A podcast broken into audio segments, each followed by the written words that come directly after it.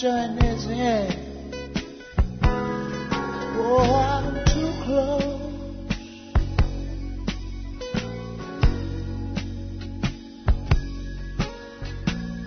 To shaking hands with all my, my, my, my, my, my friends. You know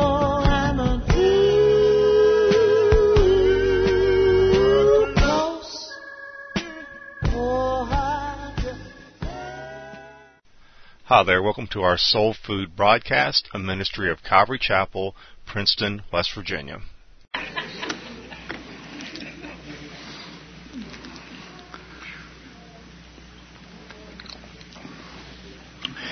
We have so many verses at the interest of time. I'm not going to read them to you, but we will go through them one by one. Uh, pray with me. Can you cut that echoing off, somebody? Father, we do thank you that uh, we've been able to gather together here, Lord. We've had such a, a great time worshiping you and drawing close to you. And Father, we turn to your word now. And we pray, Lord, that you would uh, take these lips of clay, take your word, and let it go forth, Lord, and do that which only it can do, and that's change a human heart. That is what we desire today, Lord. We want to leave here differently than uh, what we came in. Ask these things in Christ's name. Amen. In his book, Fuzzy Memories, Jack Handey writes, There used to be this bully who would demand my lunch money every day. Since I was smaller, I would give him my two dollars. Then I decided to fight back. I started taking karate lessons. But then the karate guy said I had to start paying him $5 a lesson. So after I did the math, I figured it would just be cheaper to go ahead and pay the bully. Well, the year was 1020 in the Valley of Elah, and it's there that we're going to look at a passage of Scripture in which it was seen that, like Jack Handey, God's people were willing to just keep paying the bully.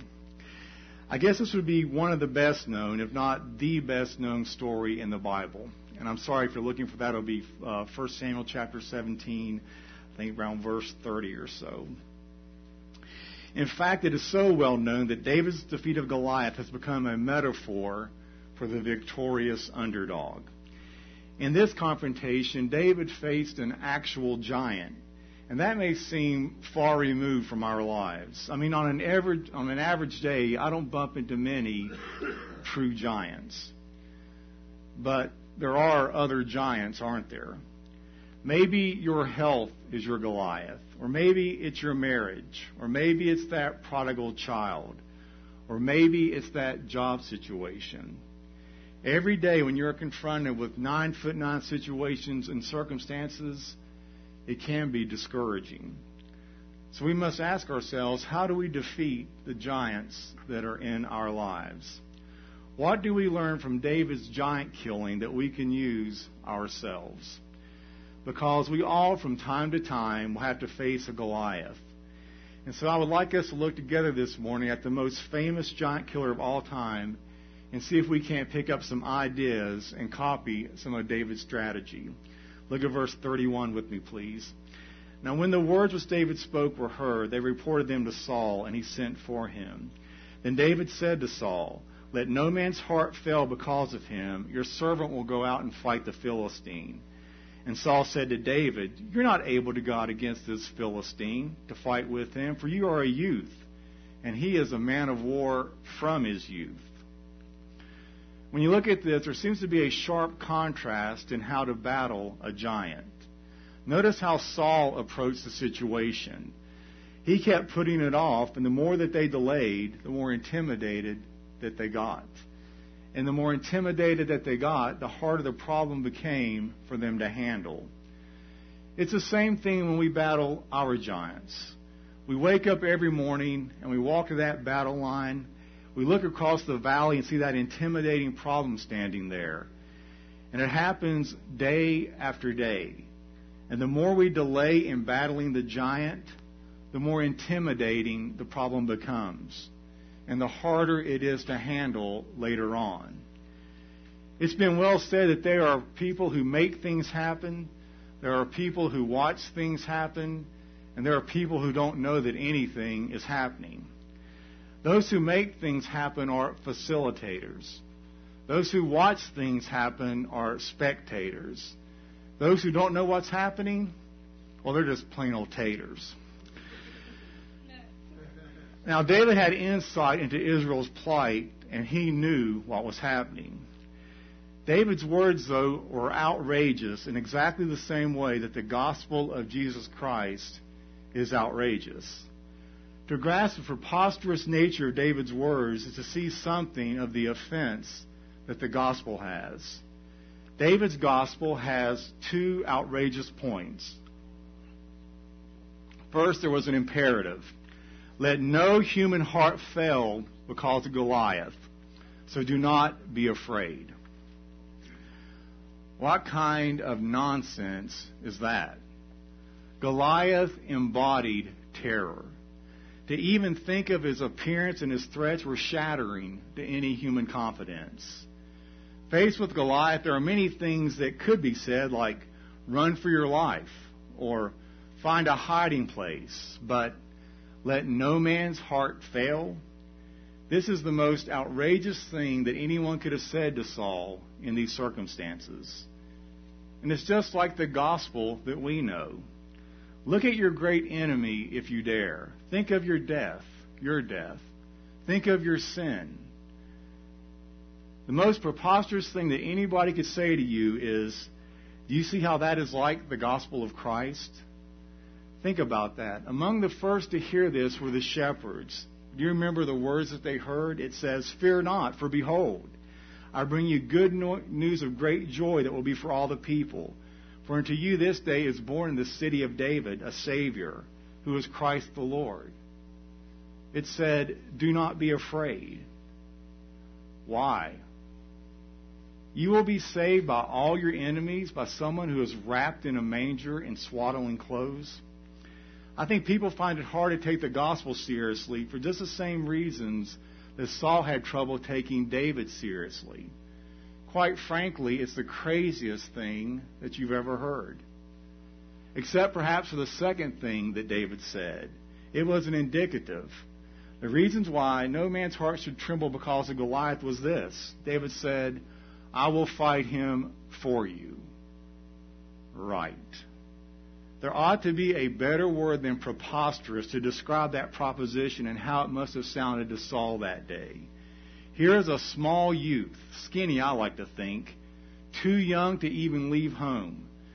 It would have seemed absurd for Saul, Israel's biggest and best, to even consider taking on the Philistine monster. That's why he didn't, of course. But for this kid to tell the king that he didn't need to be afraid because he, David, would fight the Philistine is either just stupid or breathtakingly audacious. Verse 34. But David said to Saul, Your servant used to keep his father's sheep, and when a lion or a bear came and took a lamb out of the flock, I went out after it and struck it, and delivered the lamb from its mouth. And when it rose against me, I caught it by its beard and struck and killed it. Your servant has killed both the lion and bear, and this uncircumcised Philistine will be like one of them seeing he has defied the armies of the living God. Moreover, David said, The Lord who delivered me from the paw of the lion and from the paw of the bear, he will deliver me from the hand of the Philistine. And Saul said to David, Go, and the Lord be with you. Adrian Rogers tells about the man who bragged and showed his friend the tail of a man eating lion he had cut off with his knife. Impressed, his friend asked why he hadn't cut the lion's head off. The man sheepishly replied, Well, someone had already did that. Now, that wasn't the case with David. He explains this all to King Saul. And as a side note, historians say that upon hearing this, Saul was overheard to say, Lions and tigers and bears, oh my.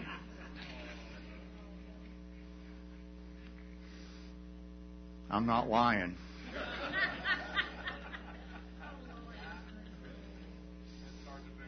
Bear with me. Bear with me.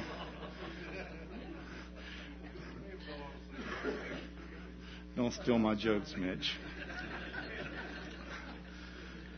David had killed a lion and a bear, and he knew that the Lord could deliver him out of the hand of Goliath. It's as though David sees Goliath as just another animal that's attacking God's flock. So we know that David's life was not all about the mundane, mundane and the routine. We hear him tell this encounter he had with a lion and a bear. We watch, this, we watch as he walks into the valley of a giant and kills him. We see him ignored, criticized, and underestimated. We will even see him as he is pursued and hated by King Saul. So we see that God used the classroom of adversity as a valuable tool designed to teach David about the power, provision, and the providence of God. And there are times also in our own lives when the monotony of our lives is shattered by the harsh blows of adversity. God's purpose in those times is not to hurt us, but to grow us.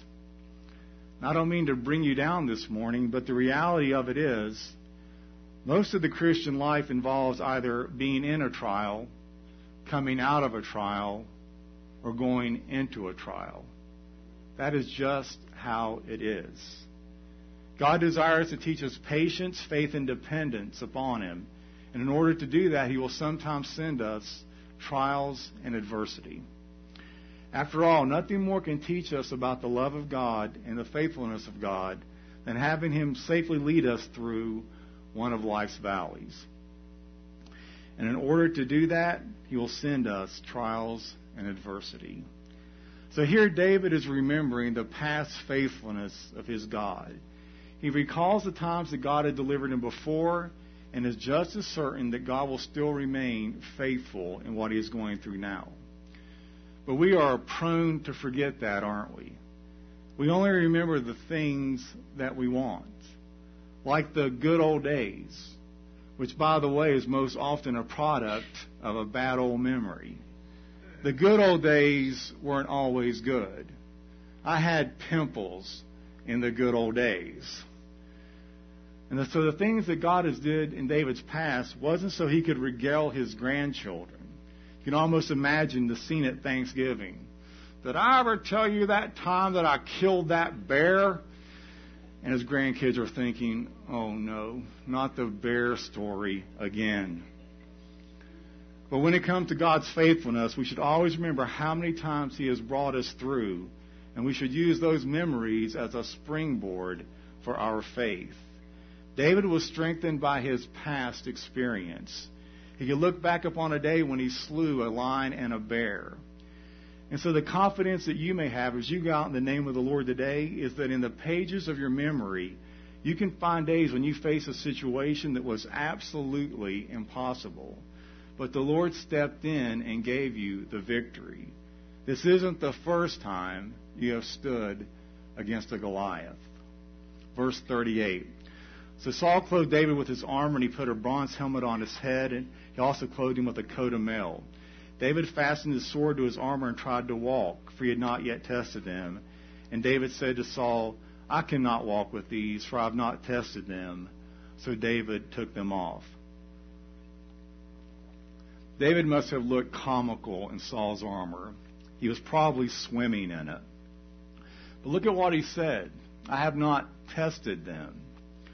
Saul's idea was to dress him up and make him look as much like Goliath as he could. David, however, renounced that whole principle, realizing the words of 2 Corinthians 10:4, which read, "For the weapons of our warfare are not of the flesh, but divinely powerful for the destruction of fortresses." Or in the words of Zechariah 4:6, "It's not by might nor by power, but it's by my Spirit," says the Lord of hosts. David had not yet tested the armor, but he had tested his God, and he had found him to be completely faithful. And it's one of the greatest ministry lessons in all of the Bible. And it is this when God calls you or I to whatever he wants us to do, we need to be ourselves and fight with the weapons and the abilities that he has given us. None of us can be successful in trying to be somebody that God has not endowed us to be. I mean, I know I tell corny jokes and I can't baptize right. But in the words of that great theologian Popeye, I am what I am. Verse 40, please. Then he took his staff in his hand. He chose for himself five smooth stones from the brook, and he put them in a shepherd's bag, in a pouch which he had, and a sling was in his hand. And he drew near to the Philistine. So the Philistine came and began drawing near to David, and the man who bore the shield went before him. And when the Philistine looked about and saw David, he disdained him, for he was only a youth, ruddy and good looking. So the Philistine said to David, Am I a dog that you come to me with sticks? And the Philistine cursed David by his gods. And the Philistine said to David, Come to me, and I will give your flesh to the birds of the air and the beasts of the field. There have been countless opinions of why David chose five stones. Why did David grab five stones? Is this a lack of faith? Now, no one can say for sure, but we do know that Goliath had four brothers and four sons.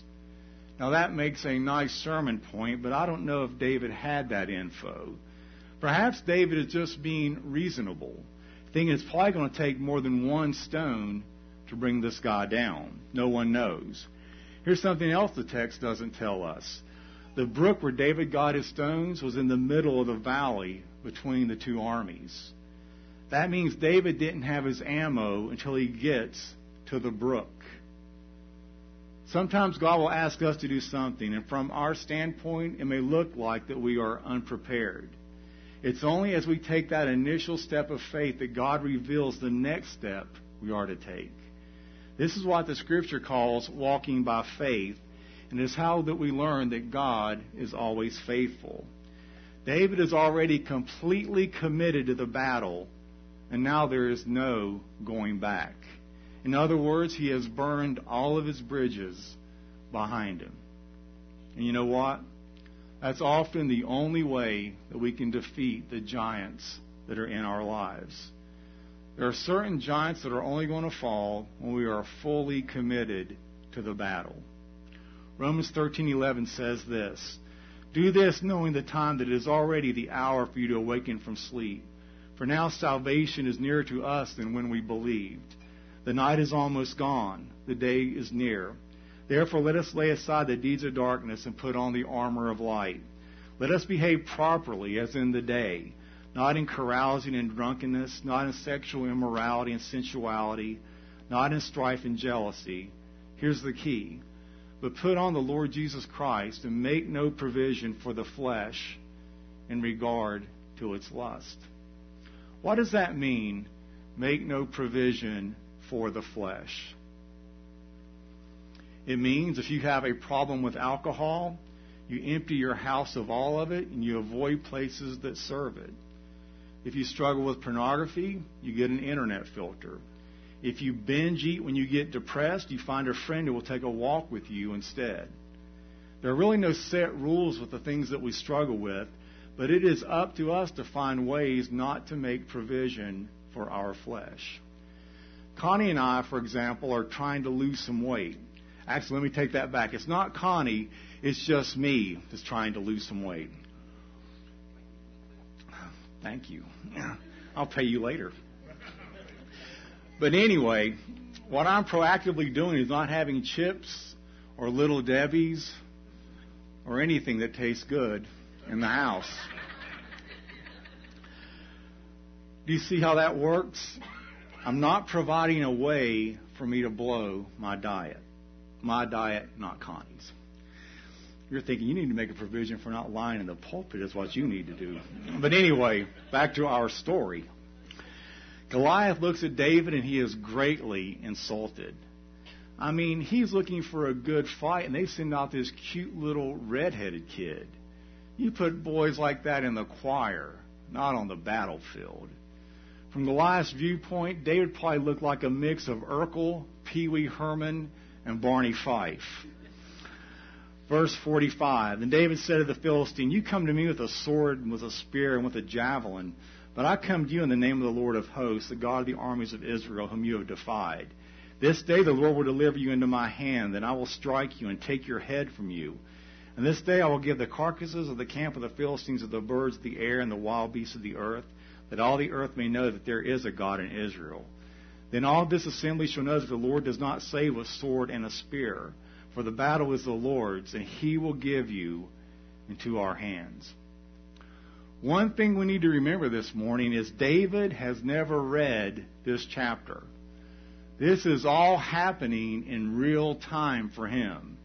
It's not like he got up that morning and said, Ooh, ooh, today is that part in the Bible where I kill Goliath.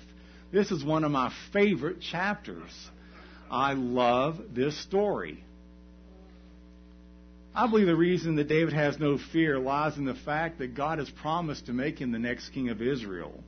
And until that happens, David was indestructible.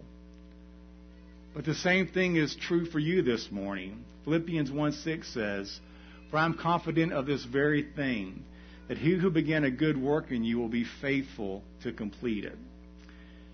That tells us that God is the author and the finisher of our faith. You know what else? If you are a Christian this morning, you have nothing to fear from the enemy. Why? Because we are so great and powerful? No. Man is but animated dust. But we serve an all powerful King who also happens to be our Father. And that's good news this morning. Now, the time for action has finally come. In the narrative, it has taken 47 verses to get to this point. But like in the New Testament Gospels, when the critical moment arrives, the action is recounted with surprising brevity. Look at verse 48 with me. So it was when the Philistines arose and came and drew near to meet David that David hastened and ran towards the army to meet the Philistine. Then David put his hand in his bag and took out a stone, and he slung it and struck the Philistine in his forehead, so that the stone sank into his forehead, and he fell on his face to the earth. Here it says that David ran to meet Goliath. And I have to believe that Goliath, upon seeing this, thought to himself, this is something new. This is different. I've seen a lot of people run away from me, but I've never seen anyone run towards me. The poor child, he's probably completely insane. I'll put him out of his misery. And this is just my imagination. Don't take notes on this part. But I don't think that Goliath even saw the stone coming at him. I think it was hurled with amazing speed. I can almost imagine him asking his armor bearer, Do you hear something whistling? So David takes the stone and slings it at Goliath, and the stone doesn't just hit his forehead and bounce off. The Bible says it went in like and stuck there like a bullet. And I have to wonder that right at that moment, when your life flashes before your eyes, and Goliath is falling and the ground is rising up to meet him, I have to wonder that if the last thing in his head was, I cannot believe this is happening. Actually, I guess the last thing that went through his head was that rock, but you know what I mean. I wonder if everyone was thinking it's a trick. It's a trap, David. As soon as you get close enough to him, Goliath's going to grab both your legs and beat you on the ground. But instead, it says Goliath fell on his face. And it reminds me, if you remember, back in 1 Samuel chapter 5, where the Philistine god Dagon kept falling on his face in the presence of the ark of the Lord. And really, it's just as fitting as the God that Goliath was trusting in had no more power than Goliath had himself. Verse 50. So David prevailed over the Philistine with a sling and a stone and struck the Philistine and killed him. But there was no sword in the hand of David. Therefore David ran and stood over the Philistine, took his sword and drew it out of its sheath and killed him, and cut off his head with it. And when the Philistines saw that their champion was dead, they fled. Now the men of Israel and Judah arose and shouted and pursued the Philistines as far as the entrance of the valley at the gates of Ekron. And the wounded of the Philistines fell along the road to Shaaraim, even as far as Gath and Ekron. Then the children of Israel returned from chasing the Philistines, and they plundered their tents. And David took the head of the Philistine and brought it to Jerusalem, but he put his armor in the tent. Well, here's a problem here. David had promised to cut the head of Goliath off, but he doesn't have a sword. How can he do that with just a sling? Well, I mean, I guess he could saw through his neck eventually, but it would take a long time and be very messy. It's like in the New Testament where they talk about getting a camel through an eye of a needle. You can do it. You just need a really good blender. But David has a better idea. He takes the giant's own weapon and decapitates him with it. That's kind of like somebody shooting you with your own gun. In verse 46, David promised to remove the head of Goliath, and so he did. Do you know what that teaches us about David? He knew how to get ahead in life. Sorry, I had, I had to do it.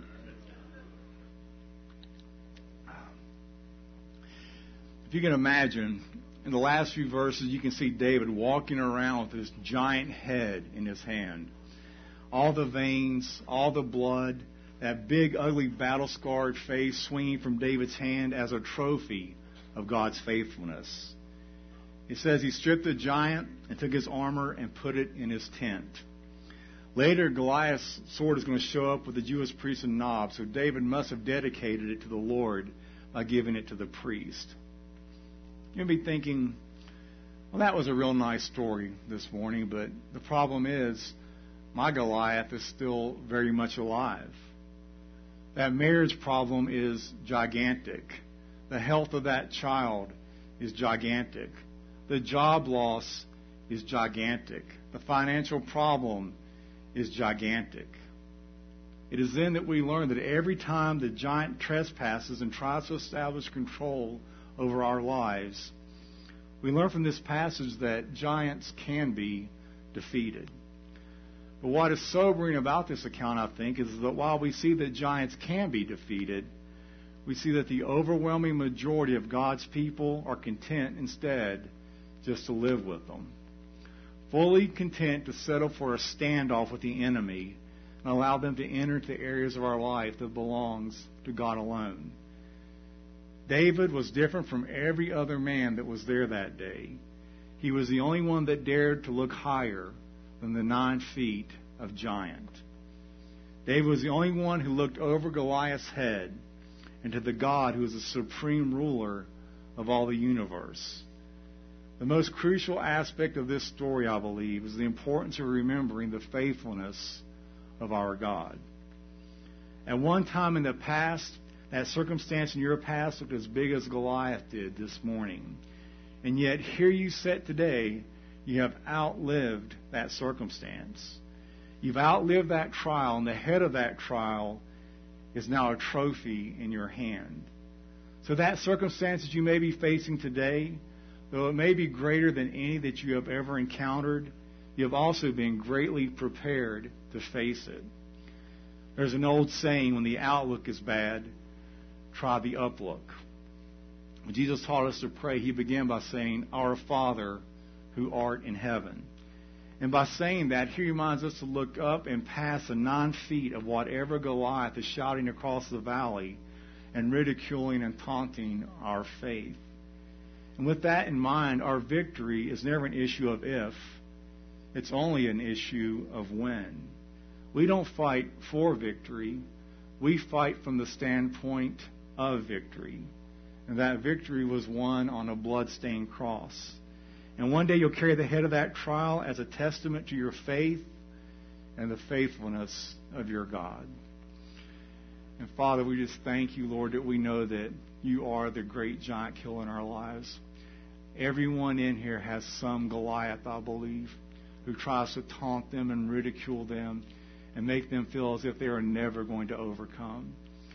But Lord, we know that you are the great overcomer. And I pray, Lord, that we would walk in that truth. Reveal to us the things that you would have us to do in cooperation with what you want to do, Lord. We ask in your name. Amen.